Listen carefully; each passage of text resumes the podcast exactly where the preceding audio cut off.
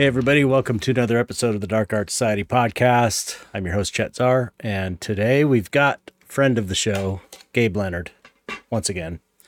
Uh, we went to the LA Art Show on Friday together, and uh, uh, I wanted to talk to him about the show. We ended up talking about a lot more than the show, as you might imagine, but um, great conversation He's uh, one of my best friends and really great painter, and I always enjoy having having him on. So that's coming up.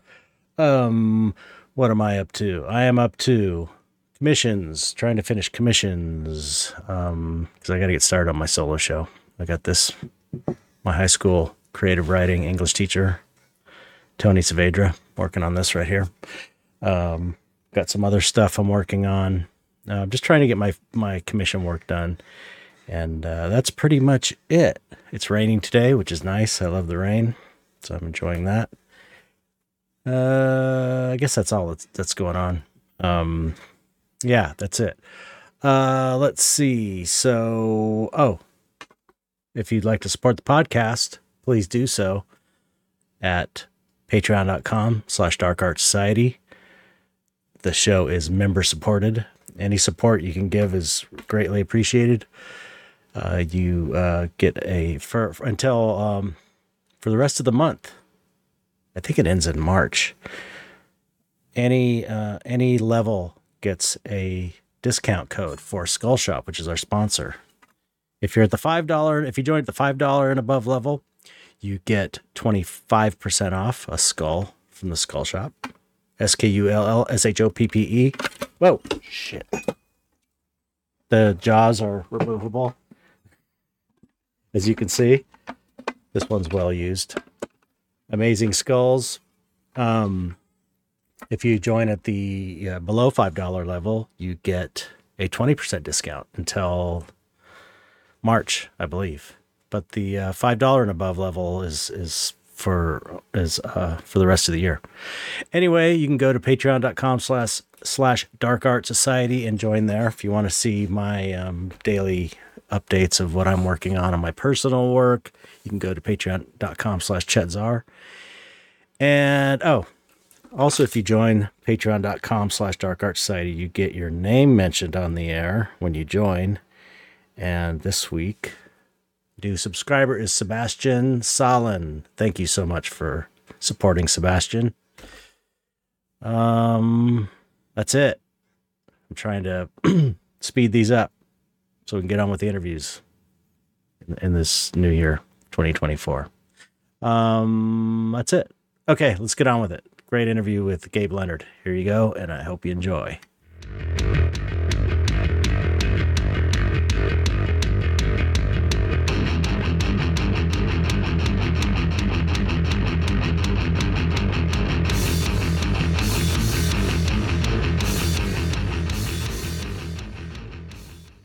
Hi, Gabe. Hi, Chet. Friend of the show, Gabe Leonard. You're the official friend of the show. official shit. I don't have a guest. Can you fill in? Uh, sure. Well, you know that's what a friend of the show Just is. it- I'm the, the bottom of the bucket. No, is, uh, no, Gabe no. Leonard. You're you're a, a friend. uh, I'm the friend in need, and, and you're the friend that comes and helps me out. And I'm a hero. I I. I enjoy having you on. So, and you know you're one of my favorite painters. So take that, bitch. Uh, Okay. I was asking you about what's going on, and you started talking, and I was like, wait, explain that after I start recording.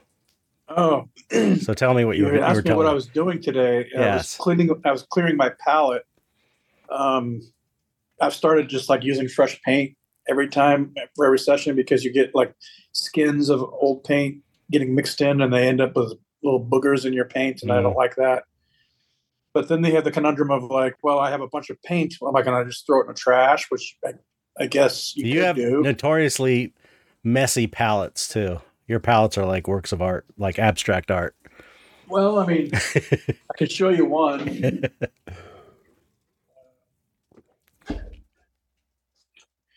So I've been using like these pallets with a piece of disposable pallet on top of it, Mhm. and then I just I just replaced the disposable part You, I, I, I, so often. But I remember your old ones. You were using um, pieces of plastic and just like giant globs of paint everywhere. They were pretty cool. yeah, that was way back when. I I don't do that so much anymore. But now I've I've gone to moving on to bigger pallets. Um, Mhm. So I've been working on some bigger paintings and using more paint and getting into uh, um, palette knife stuff and getting into understanding more about how to use the pigment codes on the back of your paints. Mhm. So like I have a few few colors that I like from certain manufacturers that they're mixtures. And you can look up the codes they use in the mixtures and just buy those pigments and Yep. mix your own versions of it. Yeah. But but what's nice is the mixtures that come in the tube are always consistent. So you can get those other other pigments, and then you can use those to um, uh, modulate that consistent mixture to Mhm. one one pigment or the other, depending on what you're wanting to do. So been doing that, or you have a favorite color that's like in a student grade, but they can't find this color in any other version. Right. you just get the pigments and, and higher grade and paints and just mix it yourself Yep. Well, it takes a little bit of time to figure out like what ratio to mix them in to get to the same consistency as the uh, as the premix. Yeah. Yeah. But it's it's uh, kind of stupid the way all the different paint companies have different, or a lot of them have different names for their paints, just for the for the same for the same color. You just have to look at the PB Yeah, twenty four or whatever. On I, I never rely on the uh, on the name of, of the burnt sienna is one that's really good for that. They a lot of companies will have a burnt sienna and it's iron oxide red. It isn't really true burnt sienna. Hmm. Oh wow. So Yeah. it should should be a, a PBR seven, which is all the earth most of the earth tones like burnt umber and raw umber. Oh damn! You got them all. look You up- got them all memorized now, huh? I got some of them. If you look back on a burnt sienna, it says PR 101. That's that's iron. Uh, that's iron oxide, Hmm. and uh, it has a similar flavor to it. But the, the the iron oxide, I think, is a little more translucent. Hmm. But the uh, the regular true burnt, burnt uh, sienna, which I found with from Gamblin, uses a lot of the actual. Their names are coincide with the actual pigments, so Mhm. Gamblin's a good for that. But different manufacturers have different additives into it. They, you know, to make it flow more, to make it more stable, that kind of stuff. So What brand do you Yeah, have, so have, I'm- you been using? You've been using natural uh, Rublev lately, or, or or you're not exclusive? no, I right? mean I have a lead white and a true Naples yellow from them, but I don't really use that very often. Hmm. I'm looking at using more lead white because it apparently it, uh, it's good for creating more flexibility and, and stronger paint films. Mhm. But most of my paintings up to this point have been fairly thin, so like, I don't know. But I'm painting on a on on a Belgian linen now that's like quadruple coated. It's like super super smooth, which I haven't painted before. I know. I saw that. And I came- really like it. When I came over to your studio, it was a very looked like a really great surface to paint on. Super smooth. Yeah, I you could hardly see like the weave. and I've been m- mounting that onto a, a panel onto the uh, uh, aluminum composite acryl- acrylic composite. And, Aluminum. uh, I know you've been paint, you've been painting on that surface, Mhm. yeah. That's what. Yeah. This and is. I decided not to paint on the surface, um, mainly because there's a couple of reasons. One, when you're painting big, transporting things is a big pain in the ass. yeah. Yeah. And and on the big pieces, I've I actually I put I mounted a, a wooden cradle on the back so that it, the the panel itself doesn't warp or bend when that gets really heavy. Um, so I've stretched the canvas uh, around it, so I have the, the benefit of that hard surface in the background, but I can take it off and roll it up or stretch it on stretcher bars. How do you remove it? And it's what's that? How do you remove it? Like the glue is. I've Well, never. it's I've never glued just- canvas to a panel. I didn't before. glue it. Oh, So I just stretched. I had a wooden cradle on the back, and I just wrapped it around, stapled it Oh. on the back, cool. and so it's not glued to the surface. Some of these smaller panels, I have like this right here.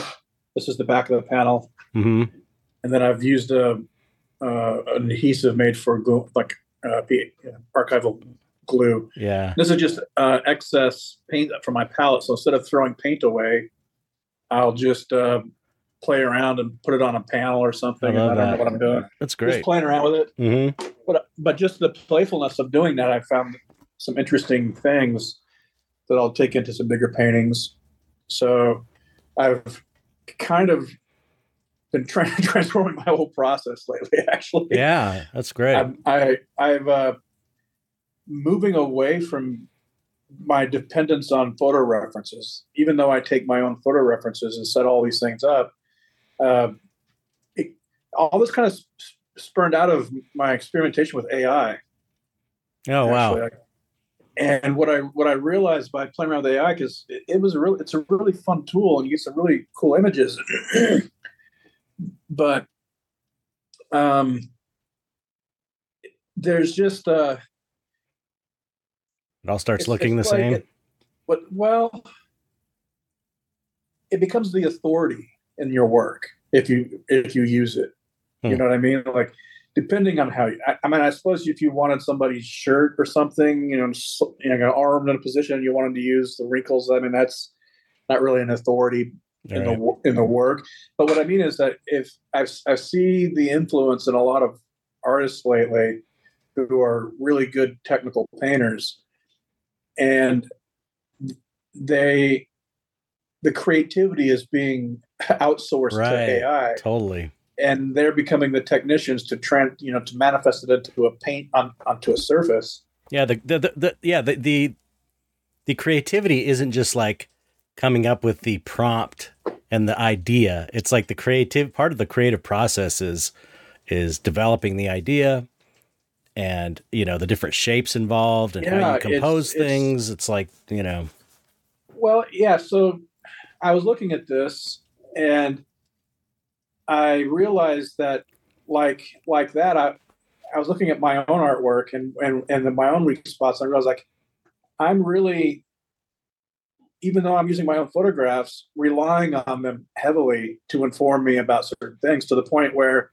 I start going to look at my photo references to help me see if there's anything that's worth painting. And I realized, like, that's kind of really limiting. Hmm. And the big funny thing about AI is that its its limitation is on its data set that it's trained on, which is quite large. Yeah, and it includes a bunch of a bunch of shit. well, it's everything that's on the internet. yeah, but which is mostly the crap. thing that we don't realize is not everything is on the internet. hmm I mean, you can go to the library and figure that out real quick. There's Yeah. things in the library, the public library, that you can't get on the. The internet is a selection of information hmm from whoever's posting stuff and it's you know kept you know up to date whatever and and i realized like i have unlimited data set all around me and so i've been doing a lot more drawing and sketchbook drawing from life like really just everything in airplanes and restaurants and bars going around the city and drawing cityscapes and just like really get practicing the the, the you know the, the kind of deliberate practice of drawing right Mm-hmm. and what I got from that was that there's all kinds of stories going on all around you. When you start really paying attention to what's going on around you, Yeah. you don't need something to help you with ideas. Right.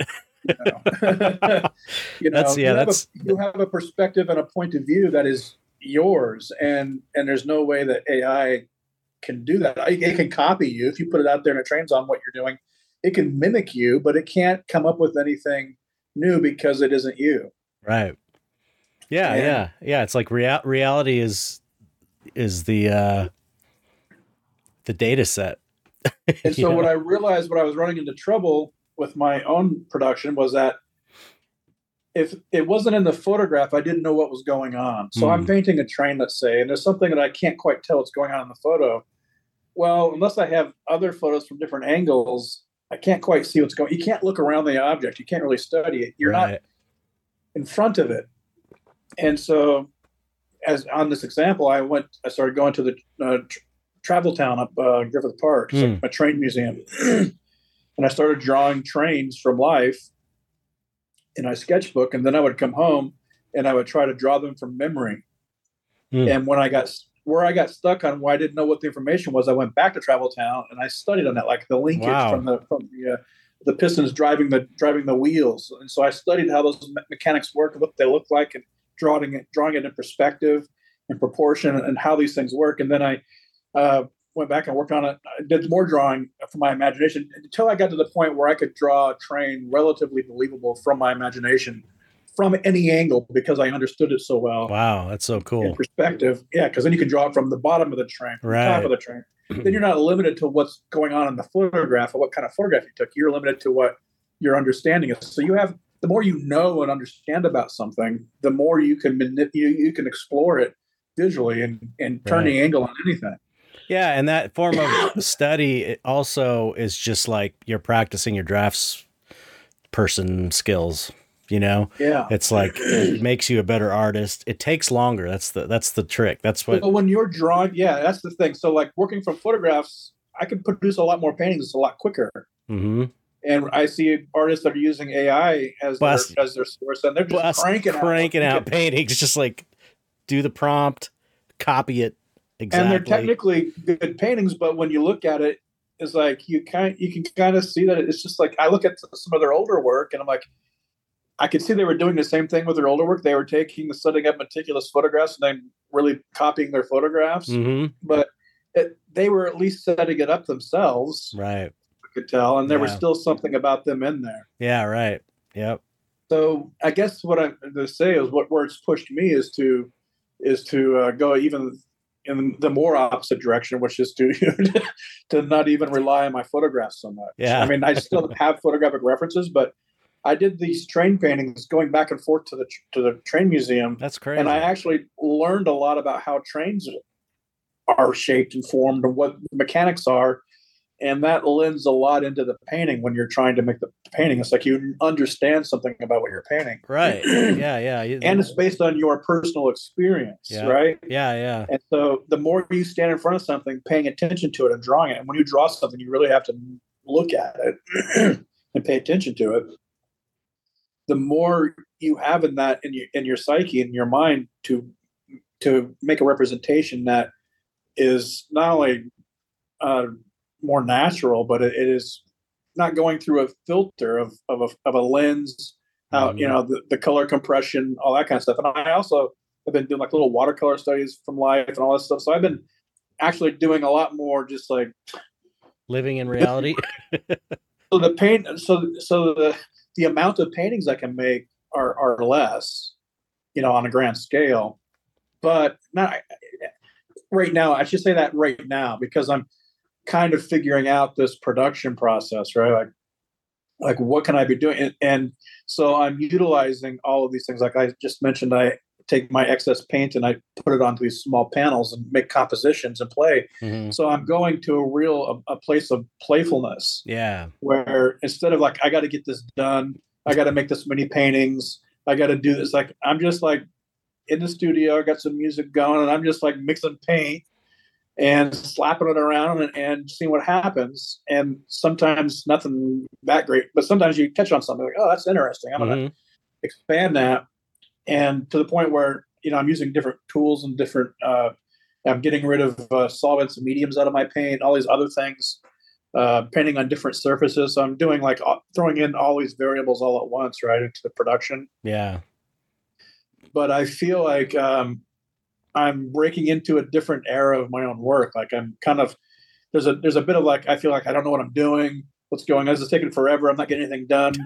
but in, there's this sort of urge like well just go back to doing what you were doing right because but i have i'm trying to resist that to a certain degree because uh more of a challenge it's it, yeah it's just the, it's just this fear of like there's a lot of things that go on on us as individuals to be how productive we are like yeah. you got to run this machine you got to be on you got to be in you got to be working you, you got to be up all night all the time and doing all stuff and what I found is that I I on my actual more uh, big paintings, I spend less time on them to get the same to get good results because I've done all this pre-production right work. yeah and I I know what I'm going for and I know what the colors are and then it's just the playfulness of how am I going to create this texture and this material on the surface to create this illusion mm-hmm.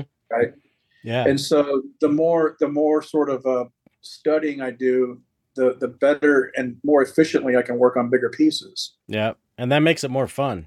I find that that Yeah. that, that was my thing when I started painting studies. Um, I, I felt like it was you know a little practice run. I could figure my colors out and figure out the composition and stuff, and just everything about the painting. Do a little loose study, and then when I went to go paint the thing, it was you, you're spending more time for, on the prep. But then when you go to paint thing the, the thing, you're spending less time and it's more efficient, and you're getting Yeah, you're not trying to figure out so many Right. problems. Yep. Yeah, and you You're not, you're not trying to do as much problem. You're just doing more exploration around the, the problems you've already solved. right, yeah, And I don't even do the exact same version of the painting from one size to the next. And sometimes I don't even really finish my studies completely. I just Right. get to a point where I like that. I kind of know where I'm going with this. Yeah, you just- yeah. You just you just uh, take the study as long as far as you need to. That's going to benefit you. You know, it doesn't really need Yeah. to go any go anywhere beyond that. Yeah. So AI has pushed me out of. it's Out like of AI.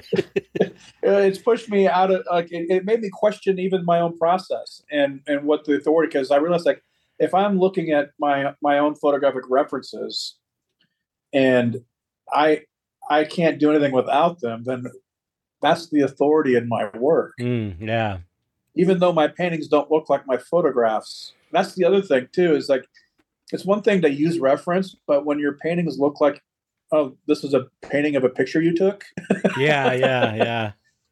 and That's why I- you know. I- that's why they always say to use um to paint from uh, life, so you're not getting lens distortion or anything. Yeah, or or draw and paint from life enough that you Yeah, know what the camera is lying to you about, right? right. And uh, so that that's that's the trick is to you, don't want your you don't want to your sources to be obvious in your painting. You don't want it to look like oh you got a bodybuilder to stand there holding a, uh, an axe in, in your living room, Yeah, and now he's in a swamp, but it looks like he's lit. Just like it looks like a photograph. yeah, yeah. pasted Totally. into a painting, yeah. sort of. but I see that with uh, the AI influence too. Is like you can see that it's sort of looks like an AI response to a prompt, Yeah. and they haven't even changed anything. They've even copied the mistakes. Yeah, they- that's the crazy. the thing. mistakes in the drapery, the mistakes in the hand, like all these weird Yeah, things. Like, and that that shows a lack of understanding of what they're painting. Also, or they just don't care. And Yeah. that's fine too. I that's guess. true. But the but the public don't care. The Yeah. public doesn't. You know, the mostly doesn't know any different. yeah, that's why we have to educate them with shows like this and artwork. Yeah.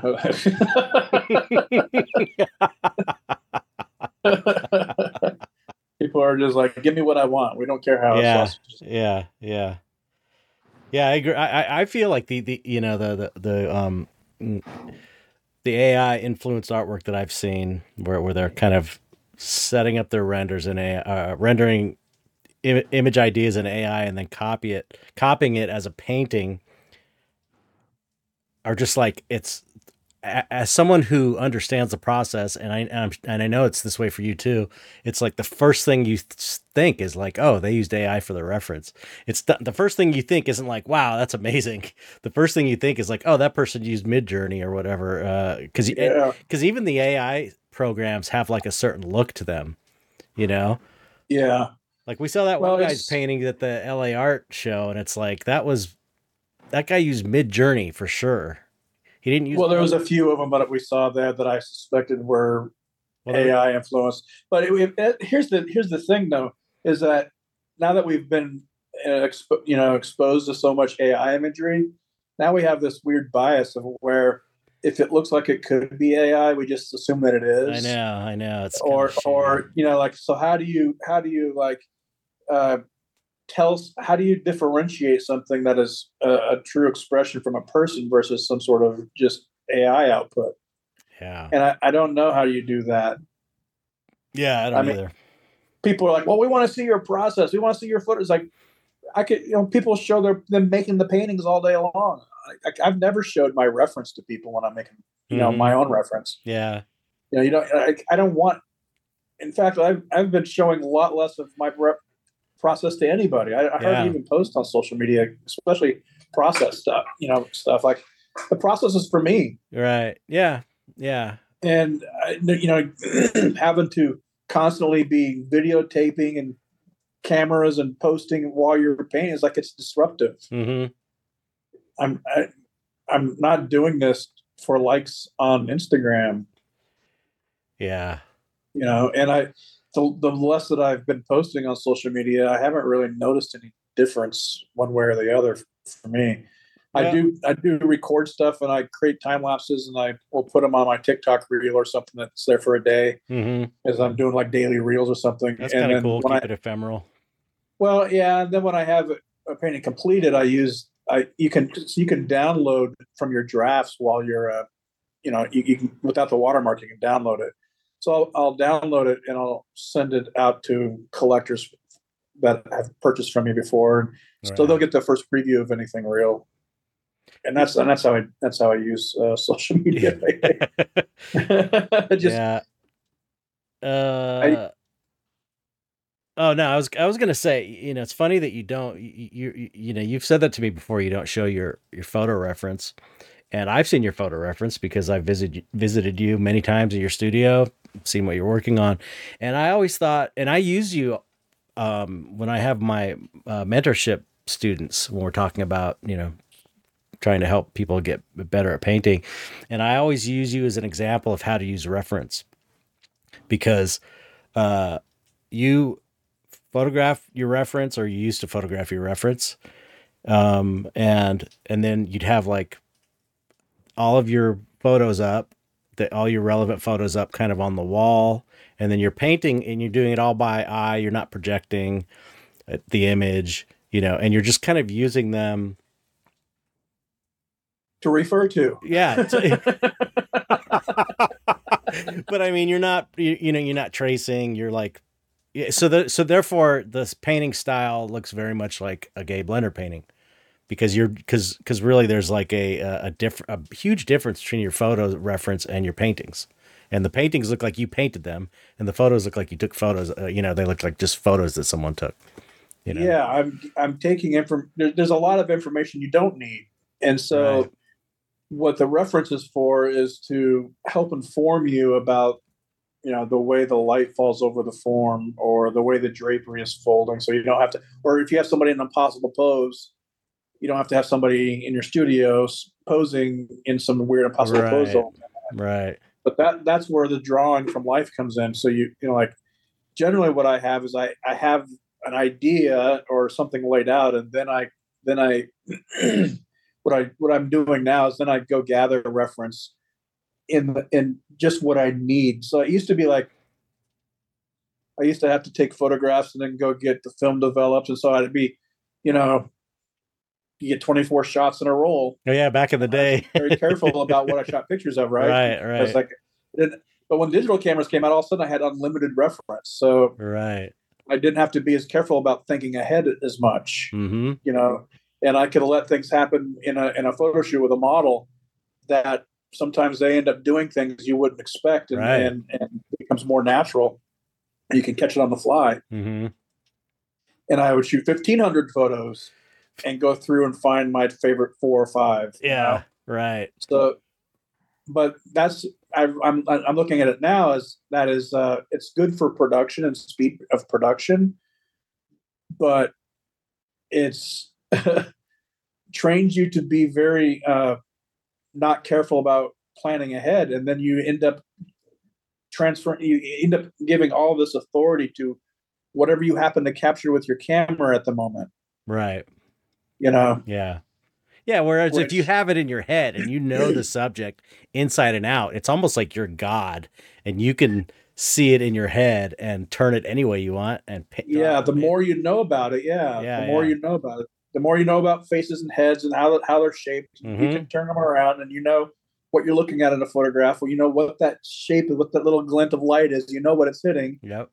and you and uh but but even then it's difficult because you're seeing a one-dimensional image just flat you're not Yeah, seeing this right. three-dimensional thing like i do these portrait demos in galleries sometimes they're about 30 minutes and i have an easier time painting somebody's portrait from life Hmm. than trying to do it from a photograph Wow. i don't know the only explanation i have is because I have them right there, and they're constantly just moving around a little bit. And I can turn around. I can I can see what I'm looking at in such a more dynamic way. Mm-hmm. There's so much more information Right. Than is available in a photograph that it's easier. And you're the also trick with all this all this information is you have to know what to weed out. What what's the important information? right, right, right, right. And usually it's just the foundational stuff. It's like the form, structure, uh, the type of color of light, all that, like all this basic stuff. Yeah, well, that's what I love about your um, your work. You know, I was I was noticing this especially in uh, I won't say what they they are, but you know, your your the series you're doing of the por- head head por- portraits of. Oh yeah, Walter White. I don't know if it's secret or not, but um, but you're you're so good at breaking down everything into shapes, you know, uh, and and uh, you know, I was talking to you yesterday about how uh, how m- uh, my problem with painting is that I do so much mixing of colors. I mean, it's not a problem because it's like it works for me, but I, you know, I admire the kind of painting that I have a difficult time with, with which is like you paint, which is very loose and uh, everything's broken down into shapes. Uh, even all the little shadows are little interesting shapes. And so, um, since I'm mixing on my painting, a lot of times I'm mixing my colors as I go while I'm getting a likeness, if I'm doing a portrait, or while I'm, you know, figuring something out. And therefore, it uh, ends up being really rendered. And so, I, it's harder for me to do these, these uh, break things down into shapes on the painting because I don't have the colors all mixed up ahead of time. So now it's like my next thing I'm going to do, probably on this painting, because I just have it blocked in, is I'm going to really like mix up piles of color so that I can look at the shapes and just paint the shapes and try not to view them as, you know, my English teacher from high school. It's like, it's like these are shapes and it's like you just find the shape and you place the shape and you, you know, do it with the least amount of. Well, I, I it's almost like sculpting, don't you think? Yeah. Like yeah. if you have yeah. if you're if you have a block and you're just like shaving off, mm-hmm. you know, planar structure. That's how I think of when I'm making these paintings. Is like those shapes aren't just sh- shapes; they're usually describing some sort of planar Right. structure Right. of form. That's another thing is you showed me those head sculptures you were working on, which were. Uh, do you, Oh yeah. Look at. Do you see the icon in your thing because you did the thumbs up? Watch. Oh, yeah. Do do this. Do that. Wait, give it a It's second. just It'll it'll do it. Wait a minute. Wait till the thumb goes away. Okay, now do it. Oh come on! It ain't gonna do it. It's supposed to go. Are you the one that showed me that? No, it was going to be an hour and a half of us giving hand signals, trying to get the iPad that nobody else is going to see to do something. anyway, you showed me your little those sculptures, which were really great, and um, uh, uh, it just got me thinking about the a, a lot of stuff.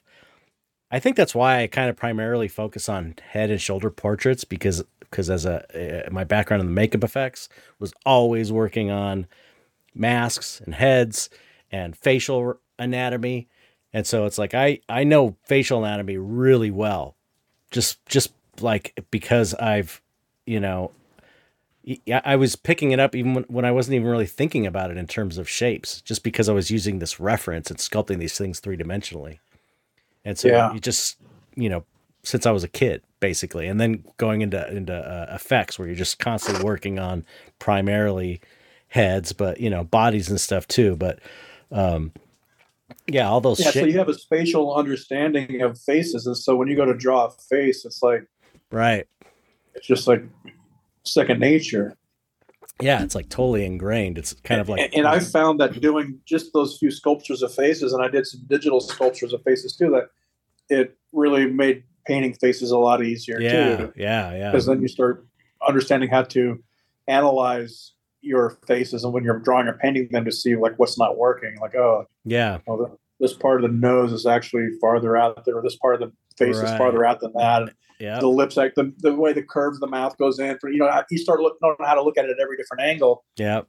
Yeah, you know, it's like you know the general shapes of the anatomy. And so then when you're looking at it, especially I found this with pho- photo reference of a por- portrait or something, and there'll be like a weird sh- uh, a shadow on the nose, and you're just like painting the shadow and not really thinking about what the shadow is representing. And then you go, oh, wait a minute. The cartilage is kind of shaped like this. So that shadow is because of this. And then it makes more sense and you're able to kind of like understand it and paint it better. Yeah. So then you're not copying your photograph. Right. You're using your photograph for a reference. For reference. Yep.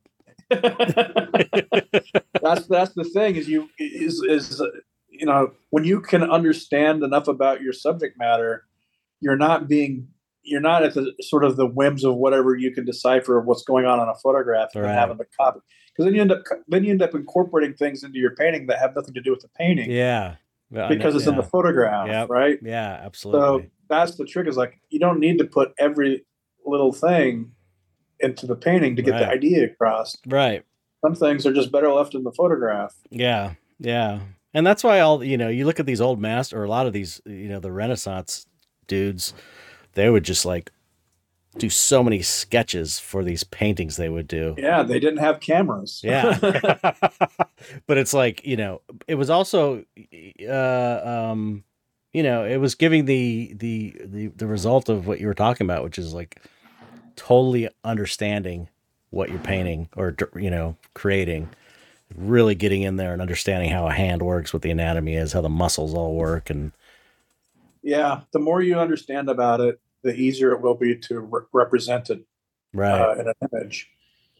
so unfortunately it flies in the face of everything that the, the everything that the world values right now which is like taking your time spending time learning Well, the, the world- inner The workings world, everything's what does the world value? the world, the world bullshit values uh, uh, immediate uh, gratification of some sort, and they never get it. yep yep Maybe, maybe, maybe for a second, a split second, you do, but, but, uh, you know, like at some point, I think as artists, we we have to quit worrying about what the world wants. yeah because how the hell are we supposed to know what the world wants? Yeah. and it's not up to us to figure that out. What the well I think for, for us, it's like but if you if you're using AI or if you're using just all, all these other things, you're not like if I had to use AI to figure out how to make this these train paintings, I wouldn't have learned anything about trains. right And maybe I don't need to know anything about trains, but now I have all this knowledge about them, and I can do sketches and doodles, and I can make other things about. I can incorporate it somewhere else. Like, so the fun about making artwork is is understanding the world you live in mm-hmm to the Yeah. point where you can make it into a metaphor or whatever it is that floats your boat. You know, like. Uh, and knowing enough about your materials so that you can manipulate them in interesting ways mm-hmm and and uh, you know i'm finding more efficient ways to do things and just just the, what's interesting about painting is that it's it's a material. You get up close to it it's just like stuff on a surface yeah. you know? And and when you're in front of it in person that's something that you know that materiality is not something that's easy to fake. Right. You know the image itself yeah you could have copied something somewhere else and but your manipulation of material is still something that I, I guess robots can hold paintbrushes but some but there's a the whole point i guess is there is that nobody's you right yeah and so whatever you're doing is like and I, I'm to the point now where it's like I was talking to Kalisa last. I was like, man, maybe we should get rid of our TV. yeah read books and then just play with the cats at night. Like, like I, what do we really need to know? That like I, I stopped looking at my phone in the morning until I get to the studio. Like I don't Yeah. look at my phone until 10 a.m. hmm And now I've stopped looking at it past 10 p.m. I just go to bed, yeah and that, it gets to the point where now like I don't want to look at my phone after that break because I'm I'm just like oh yeah What kind of- right bad shit news am I going to read? yeah You know like like what kind of information are, is not going to get to you? You know we're surrounded by people that have phones. Like if something's important enough, we'll hear about it. We Right. don't need to be checked in all the time. yeah And uh, yeah, so it's a mess yeah, so right now I just try to spend my time playing around in my studio until the song stops and I'm out of chairs. I feel like we're living in a, a game of musical chairs and we're running out of chairs. you know? so the music's pretty good right now. Someone's gonna get stuck in that chair. Uh, no, somebody's gonna stay, we're we're gonna get stuck without it. Oh, without the chair. That's a, yeah. Yeah, I haven't. I haven't played since kindergarten. Yeah. I, I haven't sat down since kindergarten. yeah. Well, um, you know, one th- what you're able to do this now though, it, because because of your the way you have your business set up now. I mean, that's part of the reason you're able to take the more of the time to do all this stuff. Yeah. You know, because um, oh 'cause I- yeah, I'm in a. I'm still well, like- I, and the crank. Everybody's where they're at. myself, I mean, yeah. you've you've got your own, you got your situation that's pretty good for yourself too. You got a lot of good good things going. I think what I'm getting at is I'm just trying to enjoy what's going while it's going. Oh yeah, And you know, there's so there's this sort of um, fleeting nature about everything. I think we you realize that as you get older, it's like everything just falls apart, comes to an end. yeah, So I, I've gotten away from. It's like I think we have this idea that there's something to get to, right, and once we get there, we'll have arrived, Yeah. and then it's just like coasting. yeah. But it's not. There's never. it's not gonna happen. Well, it's not going to have. Where you're at right now is it, Yeah, right?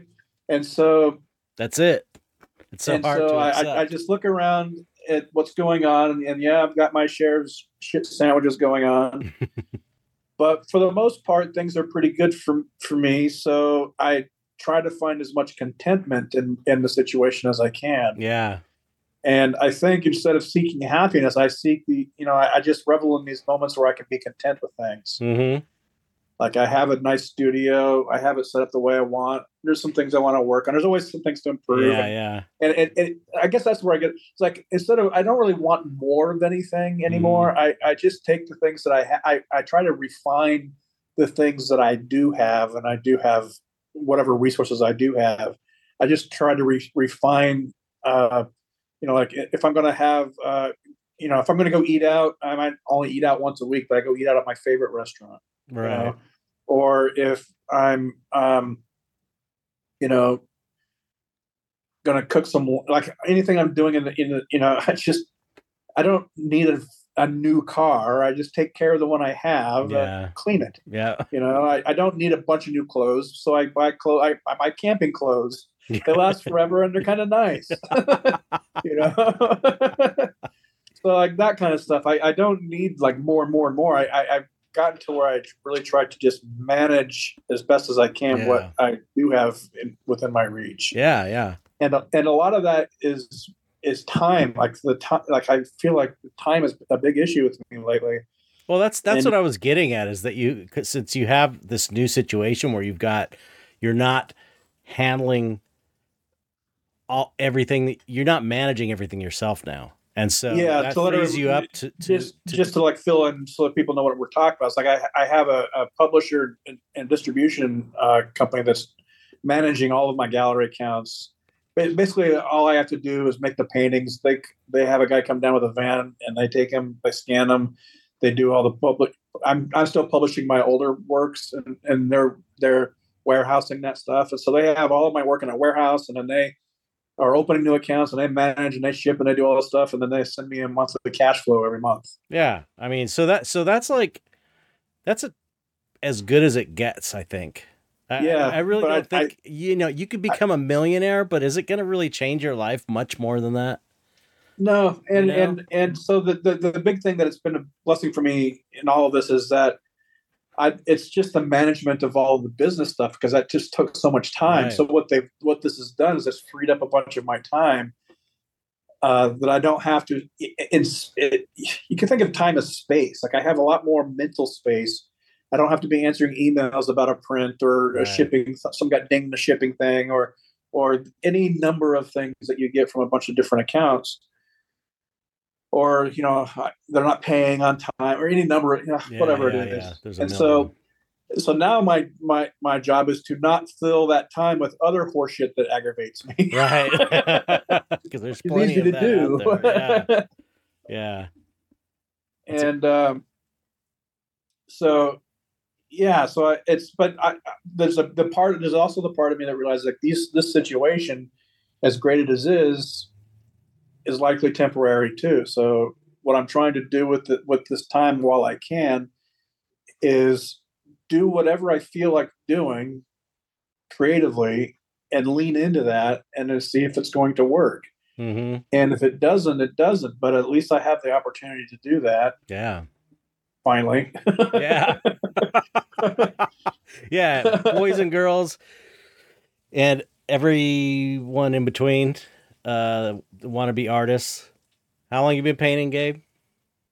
I've been drawing and painting for a long time. I've mean, been making a living at it for 25 years. 25 years. You know how good Gabe is. 25 years to get to the to this point. Uh, you know, I'm not saying everyone's going to take 25 years. Some people won't be able to even do it in a lifetime maybe. It's a, it's hard to Everybody's make a living as their- an artist, you know, but uh, point being is that you know, you got to think in terms of decades. At least a decade when you're trying to Yeah, to well, everybody, everybody's career. got their own journey. Yeah, for sure. But I mean, it takes a long time to get to a point to where you're finally like, okay, I'm not dealing with, you know, I, I've I have the time to go to to to the uh, Griffith Park and study trains twice before I started painting. You know, there was a Oh, time when you couldn't. I would get stuck on the painting. I would go up there and do sketches because I was like, what are all these rails and pipes connecting to? They're not in my sketch drawings. Right. I, I, I ignored that when I was doing the drawings. I had to go back up there and draw like But- details. so like, what are the details now? But that's But I'm ama- just- that's amazing though. That's like so cool that you, that you're in that position to be able to do that. It, it made the paintings turn into something completely unique. I mean, Mm-hmm. they look like my paintings, but there's something about them. I I feel anyways that was just like, oh, this is Yeah, this is on a different. they're amazing. I I would- feel different. Yeah, that's exciting. So I'm stoked for you, man. Yeah. I'm uh, uh, hopefully I'll I'll get there in a few years. That's the running joke. We're fi- I'm five. I'm always five years behind Gabe on pretty much everything. five years behind anybody. um. So well, okay. That that's what's going on with you. That that was that's that's interesting. I'm glad to hear that. I uh, you know, we discussed some of this uh, when we went to the LA art show. Um, which is what we were originally going to talk about, but now we don't have to Oh, talk, yeah. talk about it as Yeah. much because that was all good we stuff. can edit too. all this out. No, no, no, no. I, th- I have a feeling that was that's going to be better than the the LA art show talk. Um, so yeah, Gabe and I have gone. I don't know the last few years. We, you know, I'm usually at a booth at a, at a Copro booth, so so we get in free, so we take advantage of that. Um, I went down to Gabe's studio, watched him crash his drone flying around the studio. Um, and uh, then we we took the train, which is pretty cool. First time taking the, the train for me in LA. I felt like a big boy. Um, Gabe helped me get my my little tap pass thing, and uh, that, that that was pretty cool. That was cheap. I can't believe how cheap it is to ride the train. It's amazing. Uh, yeah, versus parking downtown. yeah, yeah. It was like what thirty? It's like thirty bucks to park down there, and we we Yeah. went there for like a dollar seventy five or something. Yep. So cool. But um, so we went down there, uh, met with uh, uh, Jonah Simmons, who's a student of mine. He's a, uh, ceramic sculptor, really cool guy. Uh, he got he got lost because he's from out of town. But um, while we were waiting, we saw the German in Venice yeah. doing one of his videos. I was We like, should have we should have went up and photobombed him. I we should should have talked to him, man. He's got a big big channel. It would have been. I, want to get some. I would have been like Dark Art Society podcast on YouTube. uh, but but I saw him with, with like that blue coat, and I was like, he was so tiny, so far away. That's a German in Venice, and he was doing like his, you know, his dance routine, and he was doing this thing like he always goes. Da, da, da, da, da, da, da, when he's talking and um and I was like, yeah, that's I'm positive that's a German in Venice. we should have just followed him around and hung out with him the whole time. I would have to be on his podcast. We'd just be like, we wouldn't leave him alone so he had to get on the train to go back to Venice.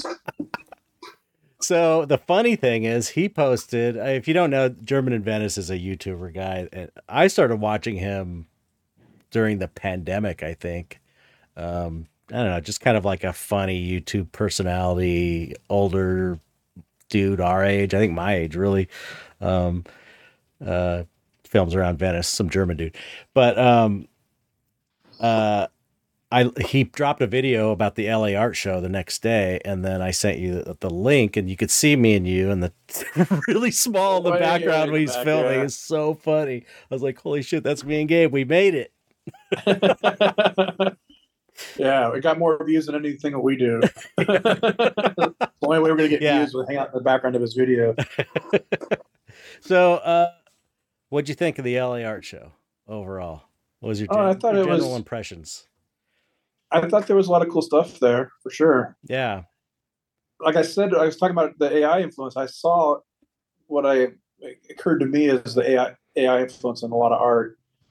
Um, but like I said, it might just be because I have this weird sort of bias where I, I think anything that could possibly look like it, I'm just maybe lumping into it. So it's hard to say.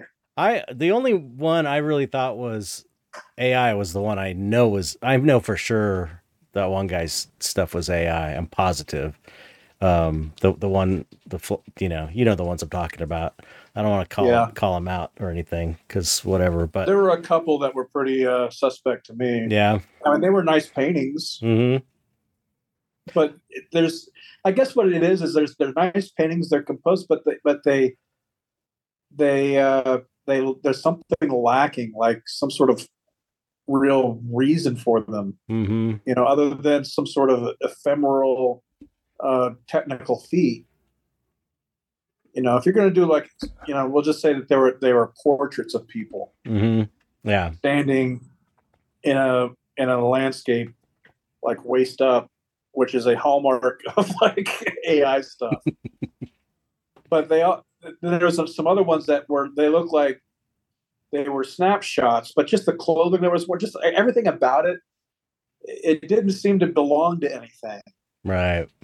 You know what I mean? It didn't have an anchor in any that I could see. It just had this sort of like um, detached.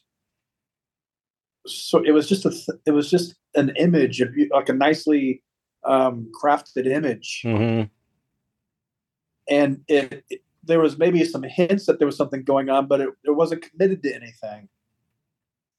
All right. um, and that just might be you know because there's there's there's some art that's just that way it's just like there's some art that's like really beautifully technically well done but then the question arises well why why why did they make this painting hmm what is this what is what is it Yeah. you know uh, who like you're trying to look for who made this who who is behind this. Right. and when it when it, it just looks like it doesn't i don't know how to put words to it. It just there's something missing about it. Hmm one thing i can ascribe to is that it doesn't have a real personal point of view in it. Right. it doesn't have to be a representational piece of artwork to have a point of view. You know just it, there's something there's something lacking and i and i it's hard to put your finger on it. Right. You know, I uh I, I think my my favorite gallery there uh was of course Copro. I, I the Copro booth is great and the Arcadia. I always look forward to the the Arcadia. yeah arcadia Gallery. had some great stuff there yeah Yeah. And um uh there was some stuff that was so tightly rendered. I know that we we kind of differ on that, the tightly rendered thing a little bit. Um, but I, you know, every time I see the tightly rendered stuff, I always feel like, okay, the Arcadia gallery is showing tightly rendered stuff, so I'm legitimate because I always have this thing about like because that's it's hard for me to paint loose, uh, that that I'm not like you know good enough or something like that. It's just you think you should be doing something other than you are yeah, yeah. It's just stupid. It's like a total ego thing. But um, but I but I I have to say, there was a couple pieces. There was the one guy that did the guy the the the dude wearing the coat, the the winter Yeah. coat, that was so tightly rendered. And you know the the argument for photo against photorealist uh, realistic art a lot of times is if it looks exactly like a picture, why not just take a picture? But I thought his stuff looked different than a photograph because it was so. I mean, it was more. It just looked. It had a. It really. It had a feeling. it was to me. clean it was, was really cl- cleanly It was clean and it and it had like a. It definitely had a mood. You know, you felt something Yeah. from these paintings, and you kind of did feel this guy's point of view. Um, uh, you know, so I don't know. I, I, I, I there was there I was a thought whole. my thinking on those paintings is they were they were really well done. They were great paintings. Um, I I kind of would like to see that.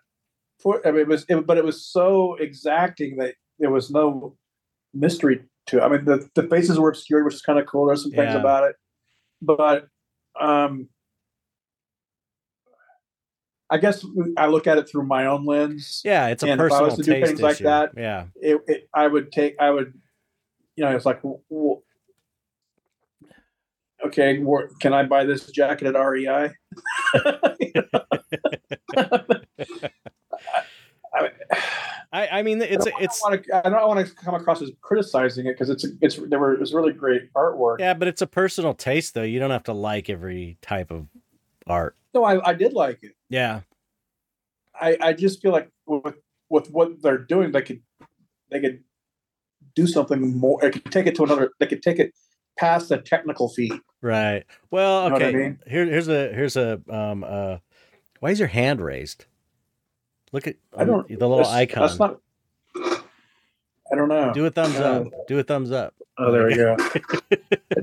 I have to push a button to lower the hand. Oh, I see. Chet's, Chet's easily distracted by the symbols on the screen. I'm on a big screen. You're on a little iPad. Um, uh, a, a a a more uh, diplomatic way of saying it, I guess, would be um, if you were to paint something that way, you would do it differently. Because I, I felt Um, like I could see him. I mean, I could see kind of what I think they were perfect. You know, I think they were great.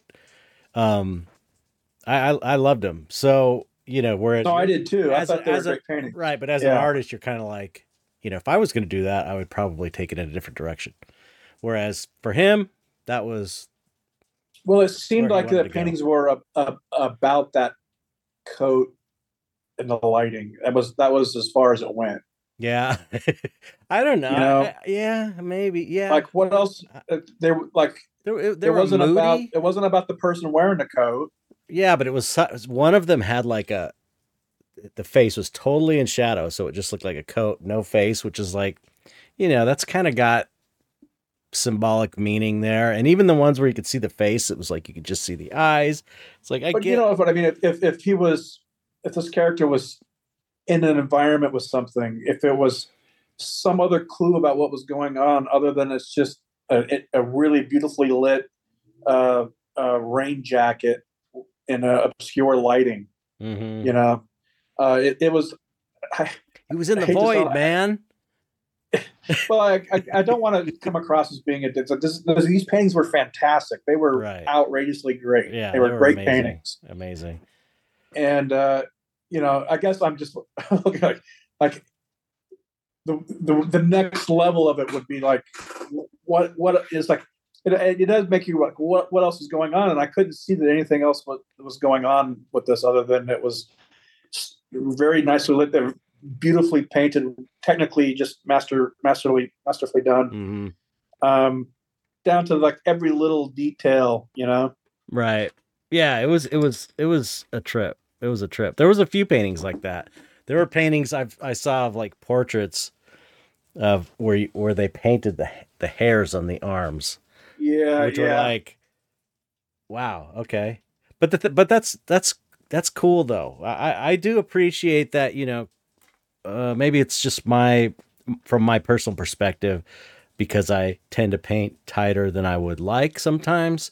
I uh, or else I have a, a natural affinity to that in my own technique. My problem is I never get into much detail. I know that's detail that's the running sparse. thing. It's like we're we're always uh, admiring each other's way of doing things. But um, I like that now both styles are acceptable. It's like everything's acceptable now, kind of in the art world, because you saw everything at that show. It was like there's not like one dominant style anymore. At least at that show, it didn't seem like. yeah, I, well, there's I saw a few things. Well, there was there was a range. There's some complete garbage. It was just like Yeah, That, that was so- and ultramarine blue out of the tube and just smeared it on a canvas and stuck it on a wall for fifteen thousand dollars. and and some and of it wasn't even it wasn't even well done abstract. Right. It was just like this I is my kid's first painting. You know. and so, there were some things where the idea was so beating you over the head with it and it was like it was so cheesy and unsophisticated it was not at all like what fine art is supposed to be it was just like you know what i'm talking about some of them were Yeah. almost like you'd see them in like target or something you know like kind of yeah. I, I was surprised to see that but there wasn't a ton of that. Well, you know they let anybody with a booth fee get in there, right? well that's the thing that's one thing i noticed also this time is that there was like a range of gallery uh, professionalism. Like some galleries were like really really nice all the way to like a guy like an artist you could tell that he just rented a booth and it was didn't really have a professional presentation. I saw one gallery that was like the artwork wasn't that great and their sign was like taped up on the wall and it looked like a Yeah, photocopy seemed- cut out You know, the think about it, the, the art show seemed a lot thinner this year as far as participants. Right. That's what I noticed too. and there wasn't as many like sort of high end, sort of traditional or European art there or anything like like. I don't know. Yeah. Years past, there's been some other other stuff there. Yeah, I, I it felt less. Uh, I don't know if it's because of the day we went, but it felt a little bit less exciting than the other times we went.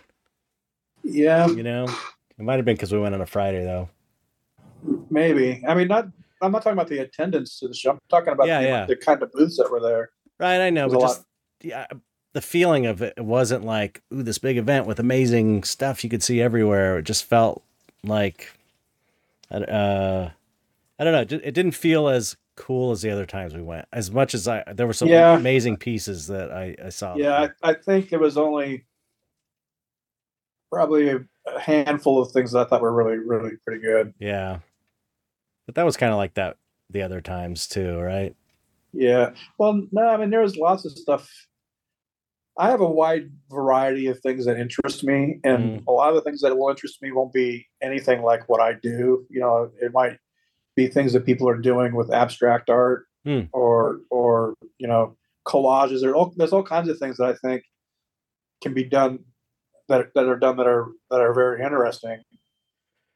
You know, I'm. It was really good to see what other artists are doing. Right. You know, we live in a bubble, and then to see their artwork in person, and- to see like, oh, I like the way they used color, Right. this color palette. Maybe I'll try playing around with that myself. you know, like- Yeah, yeah. So you can look at what other people are doing and kind of pick up some ideas about what you might pursue and some experimentations in your own work.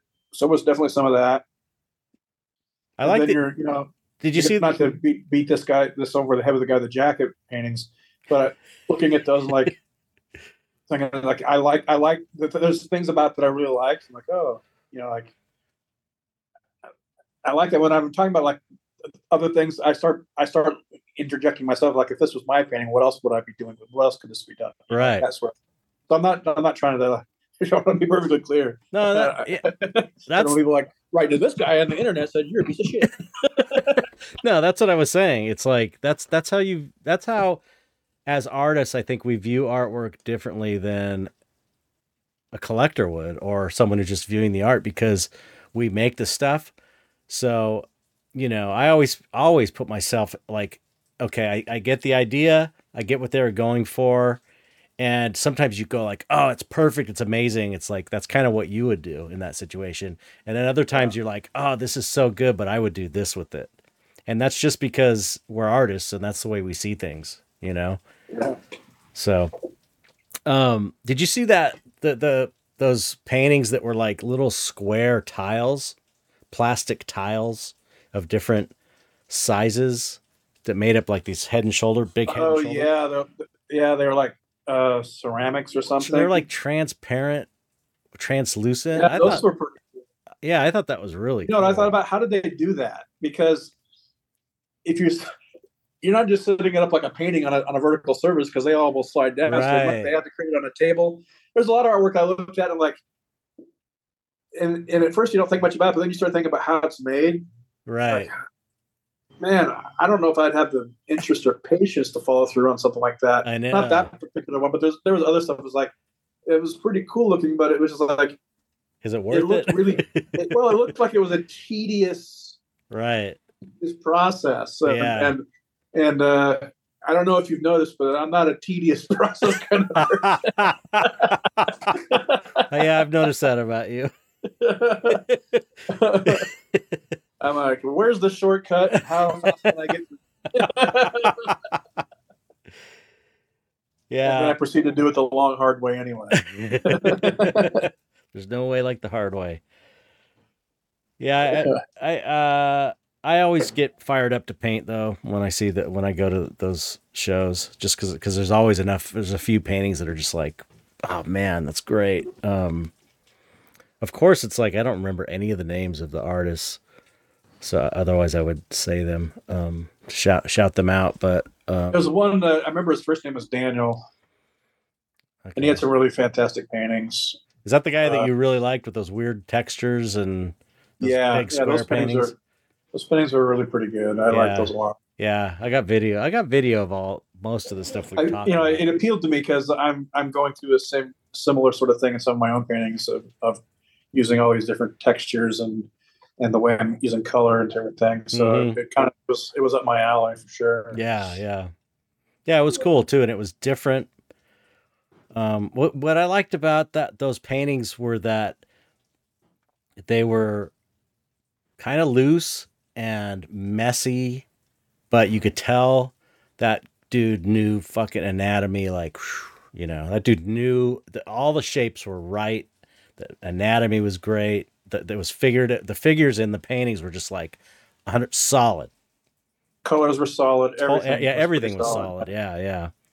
Um, but but a lot of that stuff, the textural work, you know, sometimes people will just do the textural work and they won't won't incorporate the figurative elements like the human realistic human figure.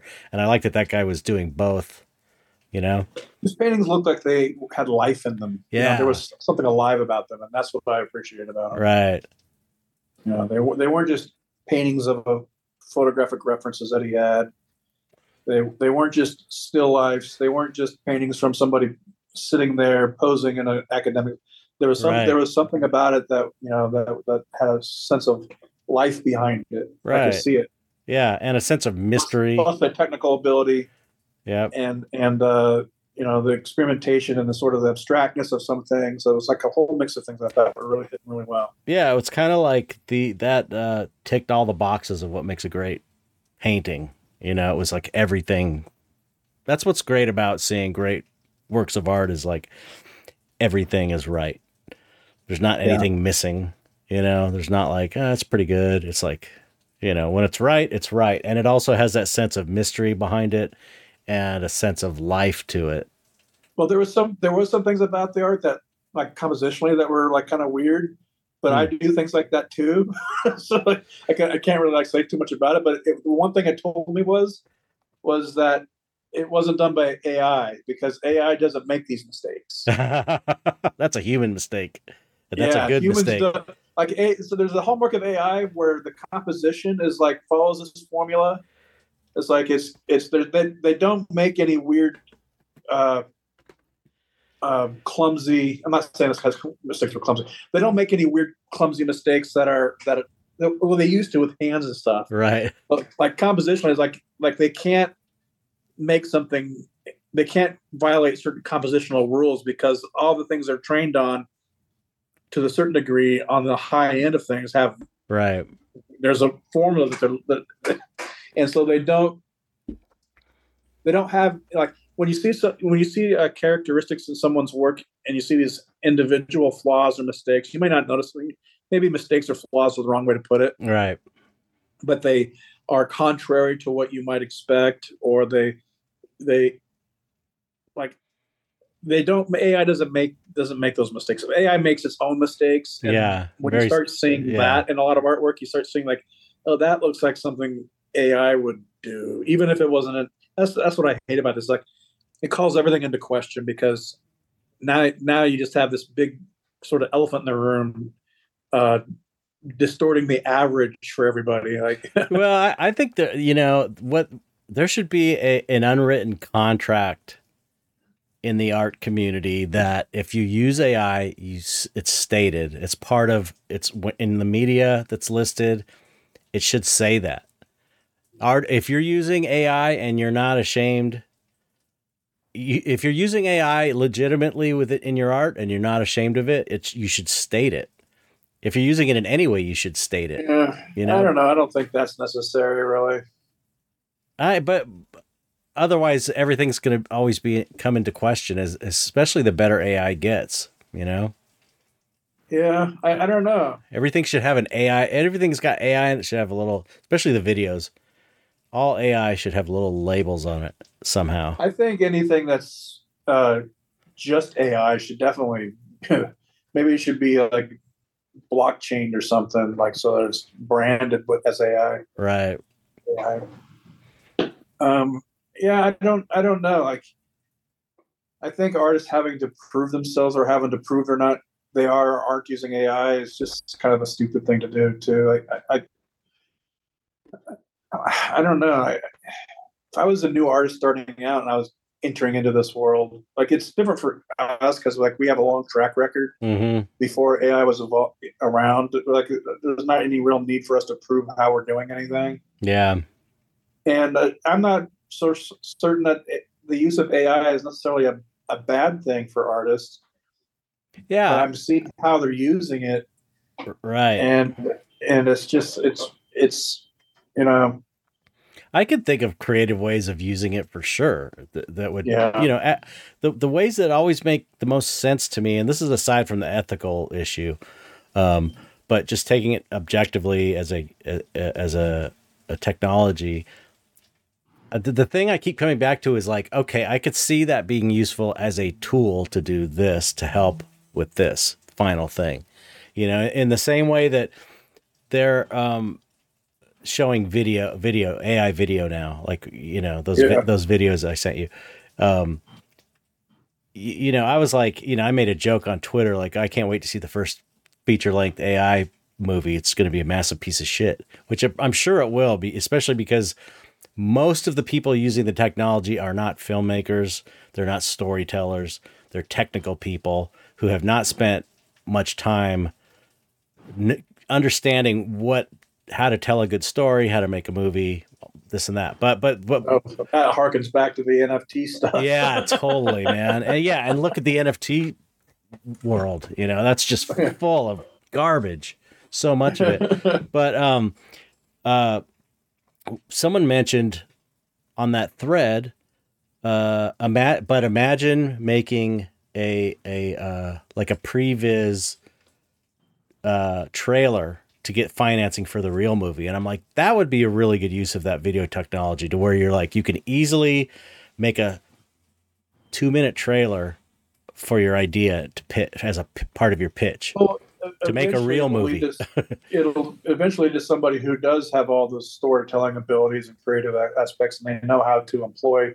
The AI is able to amplify, like so. As an individual, you could you could do the output of like an entire studio because you can automate a bunch of stuff that's tedious. mm-hmm. Who was it that you sent a quote like the AI is supposed to was supposed to uh, yes was yeah, supposed to get rid of the tedious work for creative people instead of it, it's gotten rid of the creativity for tedious people. yeah.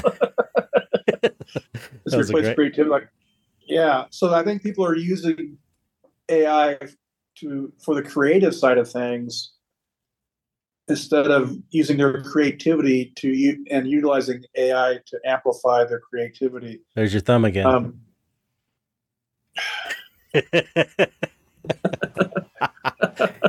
yeah, as a as a problem solving tool rather than you know the the Yeah. end, the end all be all uh, of the whole point of it. It's, I mean, every time I've tried to use AI to, because I, because the thing is, like, I have ideas and I know what they look like in my head, and I work the same way. It's like I can, you know, prompt my own imagination, and I haven't. Like, if I say something, if I do a prompt, I have an idea of what what it should look like in my head already. right, And then when I see what AI outputs, I can never get it to do what I want to do, no matter how I describe it. right, And then if I do, it's like it's it takes away all of the journey and fun of of manifesting it yourself. So the process of it yeah. for me is like the part of it is making the thing. that's the fun part. That's the whole point of doing it. And it's like it's like we're only selling this shit and having art shows because we have to make a living. That's the way I see it. It's like I would be doing this stuff for fun if I was just independently wealthy. Anyway, you know, it's like we Yeah. the business thing is just because we live in this, you know, capitalist society and you got to make a living, you know. Um Yeah. otherwise it's like you know i that's my attitude. It's like i i just want to you know i, I want to paint. I want to play. And um you know that's why we're willing to suffer with all the other stuff. Yeah, for sure. you know?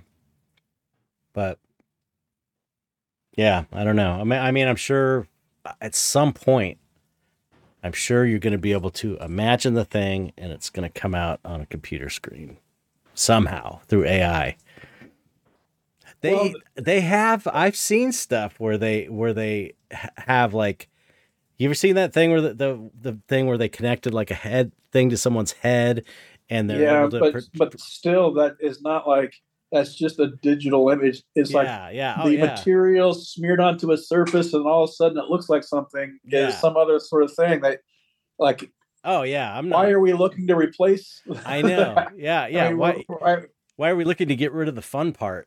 that's that's that's my whole point is like why would I why would I be an AI artist when the whole fun is coming up with the idea and figuring it out and learning about the subject and understanding it and learning about yourself through the process and then making the thing and working with the happy accidents that come along. It's like that's well, the a lot of the part. a lot of the AI artists that are going through this, they've never been through this process, so they don't know what they're missing. Right. Yeah, true. True. They're just getting the end result. I don't know. That and seems like most people who aren't artists at all, they don't care. They just see the end result. Yeah. And if they're looking at an here's when you go to the so when you go to the you know what we didn't see at the our show Hmm. NFTs. Yeah. I know. Yeah, I know. It's so funny. There was not. I don't think I saw one NFT there. I Not, think- not one screen with an image, because there's something about physical, tangible artifacts that are that plus at scale that you can't. It, the art is a is an experience. It's not just something that you're looking through the periscope of your phone uh, at. Oh yeah. Yeah. You know, like digital art for the most part is is in AI art is experienced through this little screen, uh, however big that screen is. You don't have a presence with it. mm-hmm. But you can't have a sort of experience like standing in front of a piece of art. You have an experience with it Right. that you can't have as quite as much as you can on the phone. And people are really bamboozled by what's going on on their phone as being reality. Yeah. Right. That's why I I think. I think it's it's funny because uh you, you know, so so many so much of the the online discourse about AI is AI uh traditional artists that especially digital artists. I think digital artists are the kind of the the ones that are going to be screwed the most by AI. But it, it- people losing their jobs that are doing kind of like service work for illustration jobs or uh, film work or whatever stuff that's in service of some other project that are getting paid by a company, and um, you know that's why I, I've felt not threatened at all because what I do is like, and what you do, it's like we make physical art, and you just cannot. I don't care if a robot is, if if they are a robot's painting the stuff and replicating your stuff, it's not the same thing. There's like some kind of energy or something about a real physical piece of art. And so as as I think that we are kind of like the, the only people that that won't be affected directly as people that make create physical Oh, art. we're we're affected directly for sure because the people perceiving the art just assume or everything's AI or not. Like it's Well, like Yeah, yeah, but okay, it, it that's sort of muddies the water for everybody. Yeah, okay, true. But our um and I guess that's maybe where we're at in our careers, which is also part of part of the thing that benefits us, but um we we're not we've never been about the casual viewer. It's like the way we make a living is through it's from the the small amount of collectors that buy the work. So it's like we're not that affected by the masses, you know. It's more like we make our, our, our living primarily from these collectors, and there's not. I know for a fact there's, and you know this is true too. No collector of your, especially your, of your original work, or even your uh, embellished giclées, they're not going to want a robot version of a, one of your paintings because the image is cool. It's just not going to happen. Not a real Uh, collector. I don't know. I think I think a lot of people don't really give a shit, and they wouldn't know the difference if you unless you told them. yeah, That's, yeah, that's the thing. right. But I mean, People wouldn't know the difference. sure, you could you could uh, uh, make the argument that someone's going to like make these things and try and sell them behind your back. But I'm talking about having a relationship with collectors. They want an original piece by your hand. That is the whole point. That's why they're paying so much money. Yeah, so they don't want an imitation. So so I feel like we're shielded in that way, at least to some degree. yeah. There'll always be some amount of people that will care about it. I mean, we're already doing the most painting is like not it's archaic. It's oil painting is like it's had its day. we missed it. We weren't even alive when it had its day, you know? It's like this is something that nobody should be doing to make a living making oil paintings Oh, nowadays. That's why, like a lot of my work, I'm leaning into like even more thick paint and palette stuff, things that texture that I'm creating that right. I couldn't do twice the same way if I try. Yeah, yeah. You know, and it and it's and it's when you see it in person, it's real things that are going on. It's Right. just like It's And it's- it's not just it. the- yeah. yeah, there is there is definitely something else going on that is transcending just uh, uh, an image. It is a Right. it is the material becomes a real presence. Yeah. Like it makes something look like the way you use texture and material on the, in the surface of the painting really impacts the feeling, the scale of the painting. Like Mhm.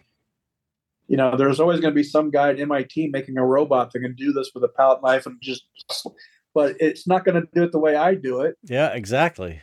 And that's what we have. I don't know how I do it. Like I just do it like a, like, unless the robot has got my brain, but it, it then it's got to have the same sort of short sore in its shoulder, so it can't do certain movements. Like exactly. its feet's got to hurt, so that is like all these things that physically that that are that are going on. I mean, ha- that has some sort of influence into the way I'm doing and, something. and that's that's that's my point. That's what the collector is buying. The collector is buying Gabe Leonard's shoulder pain stroke with the palette knife and you know they're they're buying into you know you making this piece because of you are you that's what collecting is all about for the most part you know i think Yeah, yeah. It's it won't get rid of the uh yeah, the individual like like like you said, like uh nobody else is going to be you. yeah so and it's really you know it's that's our main thing because because because uh Spending a lot of time trying to defend ourselves here, aren't we? well i'm thinking of like we must be shielded from this. Like, no, we're all fucked. no i, I as just have fun until the ship sinks into the ocean. I have looked at it from many angles, and I I don't feel like I'm just doing a, a sweet lemons, sour grapes, or whatever that thing the the reverse of sour grapes. lemons into lemonade. Yeah, there's sour grapes, and then there's sweet lemons. That's what I was taught in high school. Sweet lemons is the opposite of the sour grapes thing. Okay.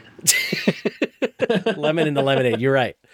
Well, um, so anyway, I I don't I really um the the only way I figure that that we could be affected is from younger generations giving a shit because kids are growing up with AI art and maybe not not uh giving a shit because but that but that's you know beyond AI that's just it takes a certain a special kind of person to appreciate a painting anyway it's Like it's I- a like I minority said, of people I, I just I go to my studio and I play around and I try not to worry about all that other Yeah. stuff. Like, as far as AI is concerned, I only know what how it's concerned to me, and and and how it's you know influenced or not my own journey. And it's like I said, it's it's caused me to dig deeper into my own work. Like, oh, I I I could be thinking more, digging deeper into understanding more about my subject instead of just relying on taking photographs of things I want to paint. Well, that's because you're uh-huh. that's that's because you are a real artist and a real artist will always find a reason to go deeper and get better and make better work because that's part of being an artist, I think. Yeah, so that's all that's really the I guess the take home for for me is that it's just caused me to like go deeper into my own processes and and uh, see what else I can like how what further can I take it like how can I how can I make it you know more than what I've been doing Mm-hmm. and and for me it's just going back down to the basics of like getting really sharp on my drawing skills my perspective and anatomy and and painting and i'm wanting to go down, go out and do some more uh, painting from life like landscape paintings Mm-hmm. like i've got i'm long on ideas and, and then it's just like i don't even know where to start and so then i get paralyzed i'm like then i think i'm not getting enough done Yeah, I know. I know. I go through all of this and like, and then I look and I've got like 62 paintings on my wall over here, and I got about a dozen like little little panels going over here. And I, I, got, I got tons of shit going on, but then I still feel like I'm not getting anything done. Yeah. You know, I'm not getting enough done. I'm not getting a. It's like a like. There's nobody's beating a quota beat like I'm, there's nobody like the whip at me or anything, you know. Like, and it, it's just ingrained in our culture that you, you you have to make more, you have to make it faster, and you have to make twice as much. Right. And I, we need it yesterday Yeah. and what else you got? You know, what else you got?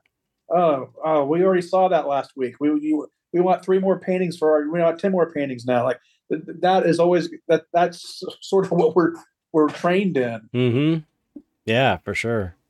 It's You like know- it's like we're uh we're we've been uh, our brains have been demented, traumatized some in a of- way. So yeah, it's like some sort of weird trauma that we need healing from, Yeah. and that it just takes time to. You have to ignore that shit. Yeah. Not you know, like I'm not getting enough paintings done for who. I'm 47 and I'm gonna be 48. I, I'm lucky if I got 15, 20 more years to fuck. Yep. What am I gonna? And and most of the all the good years are front loaded onto that. So Yeah. the end of that next 20 years is gonna be shit. So I, I better enjoy what I can right now. And uh, I'm telling you, I was thinking about that the other. I was I've been thinking about this yesterday, like as as just a funny thing to write online. It's like at this point in my life, I wonder should I put my energy towards changing things about myself that I don't like, or should I put that energy towards accepting things about myself that I don't like? Both of them require energy, and uh, you know, well, yes, you should ex- you should accept the things you can't change. yeah, right. That's true. That's true. And if you do what can be done, it will look like change. yeah, right. yeah. So what can be done? I can go to the studio every day and slap some paint on some surfaces, and then come back the next day and see if it if it if it still holds up. Yeah. And maybe it doesn't, but maybe there's something about it you can transfer into the next thing. It's like, yeah, it's Well, there is no reason, there is no purpose for what we're doing. I know. We're not, we're not saving lives over here.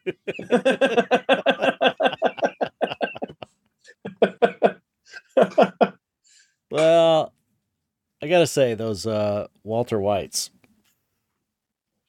Those are yeah, I'll be glad to have that out of my hair too. How many of those? There's 62 of them. Eleven by fourteen portraits of Walter White. They're so good. They're tech like just technical painting. I think uh, there's Yeah, there's one so good. portrait from every episode of the entire show. It's fucking insane. I'm like, oh, this will be funny because I, I do self portraits every year, right? What? So I have like one self portrait of me I do at the Yeah. end of every year, and I have about you know 15, 20 of them. I'm like, wouldn't it be funny if I did Walter White? Oh, you and your big ideas. yeah. I, I, I'm so sick of Walter. Walter White is just a fucking sociopath too. Like. He's no hero. He- he's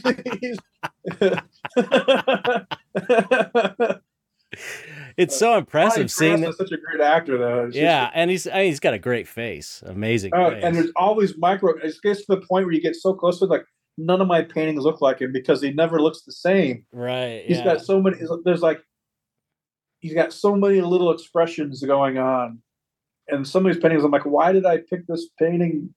He's like like this sort of obscure expression on his face, but it's kind of fun because then I have like some paintings where just like you, if you had to just do one painting of Walter White, you'd never have done this painting. right, yeah, yeah. So yeah. when you do when you do like sixty of them, you can you have a lot of latitude to do. I have one painting; it's just the back of his head. yeah, yeah. If you were gonna just do one, that wouldn't be the one you do. It's it's But so when you do cool. Sixty of them, you can do ones that you would never do. Yeah, yeah. And seeing them on the wall is so amazing. I still think somehow you have to show those things together because it's like, yeah. Maybe I can get him into one of these art festivals or something. Yeah, that's part of what that's part of what is so impressive about it is seeing them on a wall like that. It- yeah, it's a big scale, even though there's It's like a giant individually small. yeah, it's like it's like a big giant else. painting in a way. It looks like a big, you know, it looks like Space Invaders, like one of those things coming down. Should animate that. you could be down below, going back and forth with the paintbrush, boo, boo, shooting them. it's too much work, man. Get an AI to do that. I know. we were only young. We had the energy. Well, youth, youth is wasted on the young. eh, that's never a truer word has been said or series of words. Well, um, yeah, I, whatever you're doing is working because you got a sweet situation. You got the most amazing studio. Your work is better than ever. Always, I'm always impressed with it and inspired by it. So Yeah, I'm at an all-time high. you are. this is this like that movie as good as it gets. What if this is as good as it gets? Can I just plateau at the high? I know everyone thinks. You know, you know my story. I I, I told uh, when I talked to Olivia that time about uh yeah some you know when I finally get to that point I'm to take a break and she's like it's never to happen.